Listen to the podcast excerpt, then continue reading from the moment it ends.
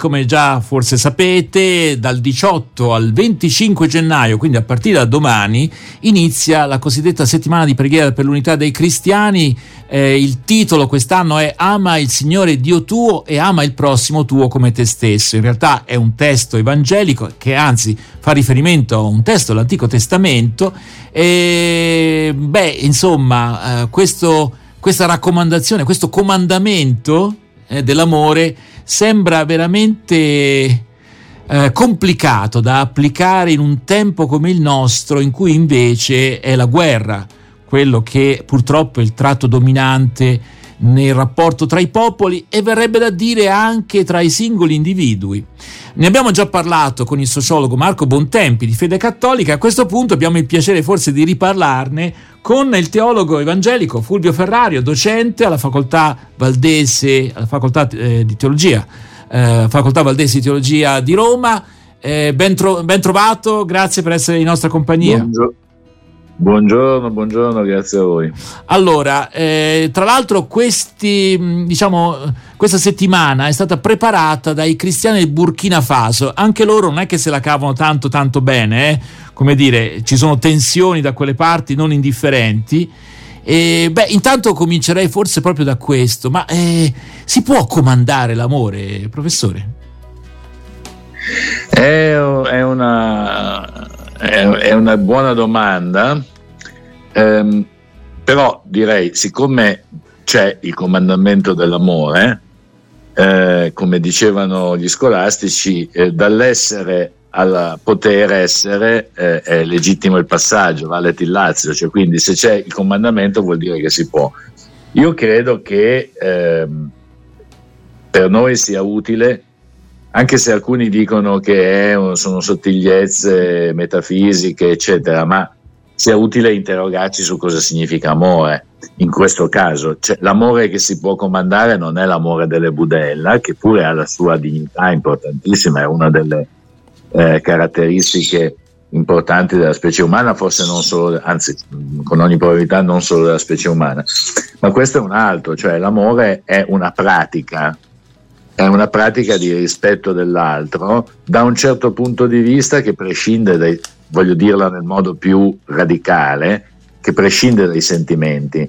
Cioè l'amore che si comanda, appunto, proprio perché si comanda, vuol dire che va al di là dei sentimenti, non c'è nessun bisogno di eh, comandarmi di amare mio figlio, in qualche modo la specie mi ha preparato in, eh, in, in milioni di anni di evoluzione, mi ha preparato a questo eh, invece amare eh, l'altro in generale, non parliamo del nemico, che è quello che si comanda, è, è una, qualcosa di, di, di, di, opposto appunto invece a ciò che la specie ci ha preparato, ci ha, eh, sì. preparato a fare e dunque si può comandare e richiede un esercizio, una pratica, non, nulla di spontaneo in questo. Mm. Poi naturalmente ricordiamo che di fronte a questo testo citato da Gesù, il suo interlocutore per difendersi, ecco, mettiamolo in questi termini, dice sì, ma chi è il mio prossimo? E poi c'è la bella parabola del, semina- eh, del, del Samaritano in cui eh, alla fine eh, eh, Gesù dice beh, domanda sbagliata perché sei tu che ti devi fare prossimo dell'altro. Eh, anziché chiederti chi devi selezionare no? tra le persone che puoi aiutare in qualche modo. Però rimane il fatto che, insomma, viviamo in una situazione, in una società che non aiuta ecco, ad aprirci facilmente, eh, ci sentiamo spesso minacciati. C'è un messaggio cristiano che può andare veramente controcorrente da questo punto di vista. Lei che ne pensa? Ma io la prima cosa che direi è che mh, per quel poco che so della storia dell'umanità, mm, sempre stato così. Eh, una, società, una, società, realmente diversa non è mai esistita. Sì. Cioè, io non credo che noi viviamo in una epoca particolarmente ferina della storia, cioè particolarmente bestiale, disumana della storia dell'umanità, non perché, cioè, non perché è il contrario, viviamo in un'epoca particolarmente umanizzante, per carità, ma perché tutte le altre, a modo loro, naturalmente uno può dire, ma gli altri non avevano la bomba atomica, certo, ogni epoca ha il suo modo di essere disumana. E, ehm, natura- ecco, io credo che eh, mi sono posto naturalmente come cittadino, come credente, anche come uomo della Chiesa, molto spesso la domanda che lei eh, mi pone, e mi scuso già con chi mi ascolta per la banalità, per la povertà assoluta della mia risposta, ma io direi che la prima cosa che ci è chiesta come cristiane e come cristiani, cioè come persone che sono portatori di una parola mh, altra, è appunto la consapevolezza che noi siamo portatori di questa parola ma non abbiamo nulla da insegnare a nessuno. Cioè io sono diventato allergico nei confronti degli uomini di chiesa, anche delle donne qualche volta di chiesa, che eh, hanno delle lezioncine da dare a tutti quanti, ai palestinesi, agli israeliani, agli ucraini, eh, che hanno capito tutto, che sanno come si superano i conflitti, eccetera. Non è mm. vero, questa è la prima cosa. Eh, la seconda cosa che io credo che sia particolarmente difficile, lo vediamo, l'abbiamo visto molto chiaramente in occasione eh, della tragedia ucraina e che continuiamo a vedere perché la tragedia va avanti. Certo. eh, e adesso è ancora più acuto per mille ragioni che non sto a evocare, è ancora più acuto per eh, la tragedia in Israele, Palestina, cioè non è necessario sempre schierarsi eh, in modo militante. Cioè io ho visto, parlo mh, per chi si colloca dalla mia parte, anch'io ho delle preferenze, che no, preferenza non è la parola giusta, ma il mio cuore batte più da una parte che da un'altra nel, in, in, tutti questi casi. No? Però io sono preoccupato quando vedo, per esempio, nel, nelle iconcine di WhatsApp eh, o nei profili Facebook o qualche cosa del genere, anche di persone amiche, vedo co- comparire so, la bandiera ucraina, per esempio, o la bandiera di Israele. Capisco le ragioni e con ciò dico più o meno dove, qual- dove batte il mio cuore, capisco le ragioni, però non credo che sia una cosa giusta, perché noi non siamo ucraini, non siamo israeliani, naturalmente non siamo neanche eh, palestinesi, in un certo senso non abbiamo nemmeno il diritto di eh, appunto alzare bandiere che a noi non costano niente. In secondo luogo, nell'alzare la bandiera c'è anche un atteggiamento, in, oltre che un po' be- che bellicoso, ma un atteggiamento fiero. Qui non c'è n- nulla di cui essere fieri, Assol- non, assolutamente. E eh, anzi, bisogna essere sensibili, come dire, per i delitti commessi in generale proprio dalla parte che magari sarebbe la nostra. Credo che un giorno emergerà quello che mm, è stato fatto in Ucraina da parte degli ucraini. Io non credo che sia una lotta dei buoni contro i cattivi, anche se c'è un aggressore e un aggredito. Ecco, direi un atteggiamento di estrema modestia, vorrei dire di pudore, che a volte mi sembra venir meno. Quindi ancora prima, se capisco bene professore, ancora prima di esprimersi e di amare, forse ci vuole questo atteggiamento di prudenza e di pudore, come dice lei, eh, perché non, cioè, anziché dividere il mondo in buoni e cattivi, ecco, in senso stretto. Eh, esatto. beh, Claudio Coppini. No, volevo chiedere, approfittare appunto della presenza di Fulvio Ferrario, ecco, come si può declinare questa parola amore che è eh, a un certo punto nel modo non posso dire, non voglio dire nel modo migliore, ma in un modo forse più semplice, più quotidiano. Mm. Eh, ci può dare qualche. Quindi abbiamo capito l'attenzione alla prudenza, al pudore, e poi c'è un passo successivo che si può fare? Credo di, credo di sì. Allora, però, qui non per le guerre, nel senso che ripeto, noi, io, io, io in questo momento non saprei che cosa fare eh, nella situazione di Gaza, chiaro? Però per tornare alla parabola e all'amore comandato da cui siamo partiti, io direi in prima approssimazione, naturalmente, non è che adesso arrivo io e trovo una parola che sostituisce una parola come amore che svolge nella storia della civiltà umana la funzione che svolge. Però, se dovessi indicare, ed è quello che faccio quando ho paura che la parola amore risulti troppo consumata, banalizzata dall'uso, io direi responsabilità, che in fondo è il contenuto della parabola. Perché la differenza del samaritano rispetto al levita e al, sacerdote al levita è che il samaritano risponde, responsabilità c'entra con la risposta, eh, risponde a un'esigenza che incontra e in questo modo si fa prossimo. Per cui io direi che la parola, una parola vicina all'amore comandato è la parola responsabilità, che poi è il contrario dello slogan fascista me ne frego. Chiaro. Eh, allora, professore, io direi a questo punto. Ah, scusi, scusi, Prego. No, devo dire una cosa.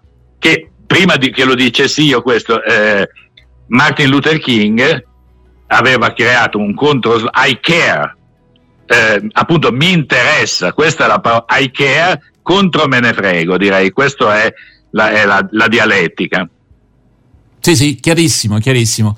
Eh, Don Milani mi pare che lo, lo, avesse messo proprio eh, come in grande evidenza questa espressione no, c'è, I care. C'è a Barbiana eh? c'è eh, ancora infatti. il cartello appena entri. Quindi, allora, eh, io direi ci ascoltiamo una canzone, Edoardo Bennato, L'isola che non c'è, come dire, questo miraggio eh, che a volte sembra impossibile, però dice il fatto stesso di seguire una, una direzione no? eh, è, è, già di per sé un aspetto importante. Allora ci ascoltiamo Bennato, poi torniamo a parlare con il professor Ferrario perché abbiamo parlato, abbiamo accennato alla settimana di preghiera per l'unità dei cristiani e naturalmente possiamo ancora domandarci ma questi incontri che si svolgono un po' in tutta Italia e nel mondo eh, hanno una funzione ancora a distanza ormai di tanti anni che, eh, ehm, cosa dobbiamo intendere per unità? Ma ne parliamo fra pochissimo intanto Edoardo Bennato l'isola che non, non c'è. può esistere un'isola che non c'è.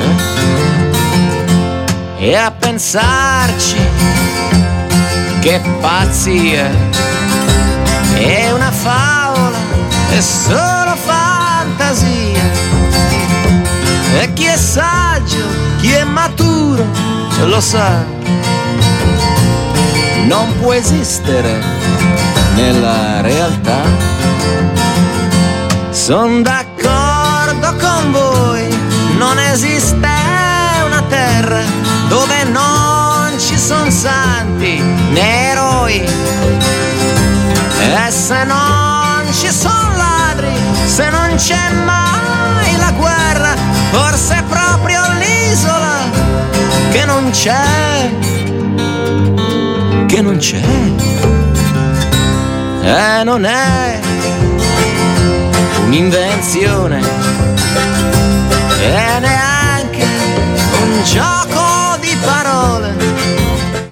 allora, siamo un po' a corto di tempo eh, perché dobbiamo chiudere tra pochi minuti e quindi riprendiamo la nostra conversazione con il professor Fulvio Ferrario eh, della Facoltà Valdese di Teologia di Roma. Ci siamo appunto chiesti questa settimana di preghiera per l'unità dei cristiani che altro non è se non una serie di incontri ma anche di liturgie in cui si cerca di capire appunto questo percorso dove ci porterà. Ecco, perché uno potrebbe dire, beh insomma, eh, l'unità, vabbè, è un bel valore, però bisogna vedere su che cosa, perché io eh, ci tengo a non avere una chiesa piramidale, per esempio, e quindi magari non mi trovo d'accordo su certe cose e, e altri potrebbero dire la stessa cosa. Allora, eh, professore, mh, mm, come dobbiamo interpretare questa settimana di incontri, di riflessioni e anche di preghiera?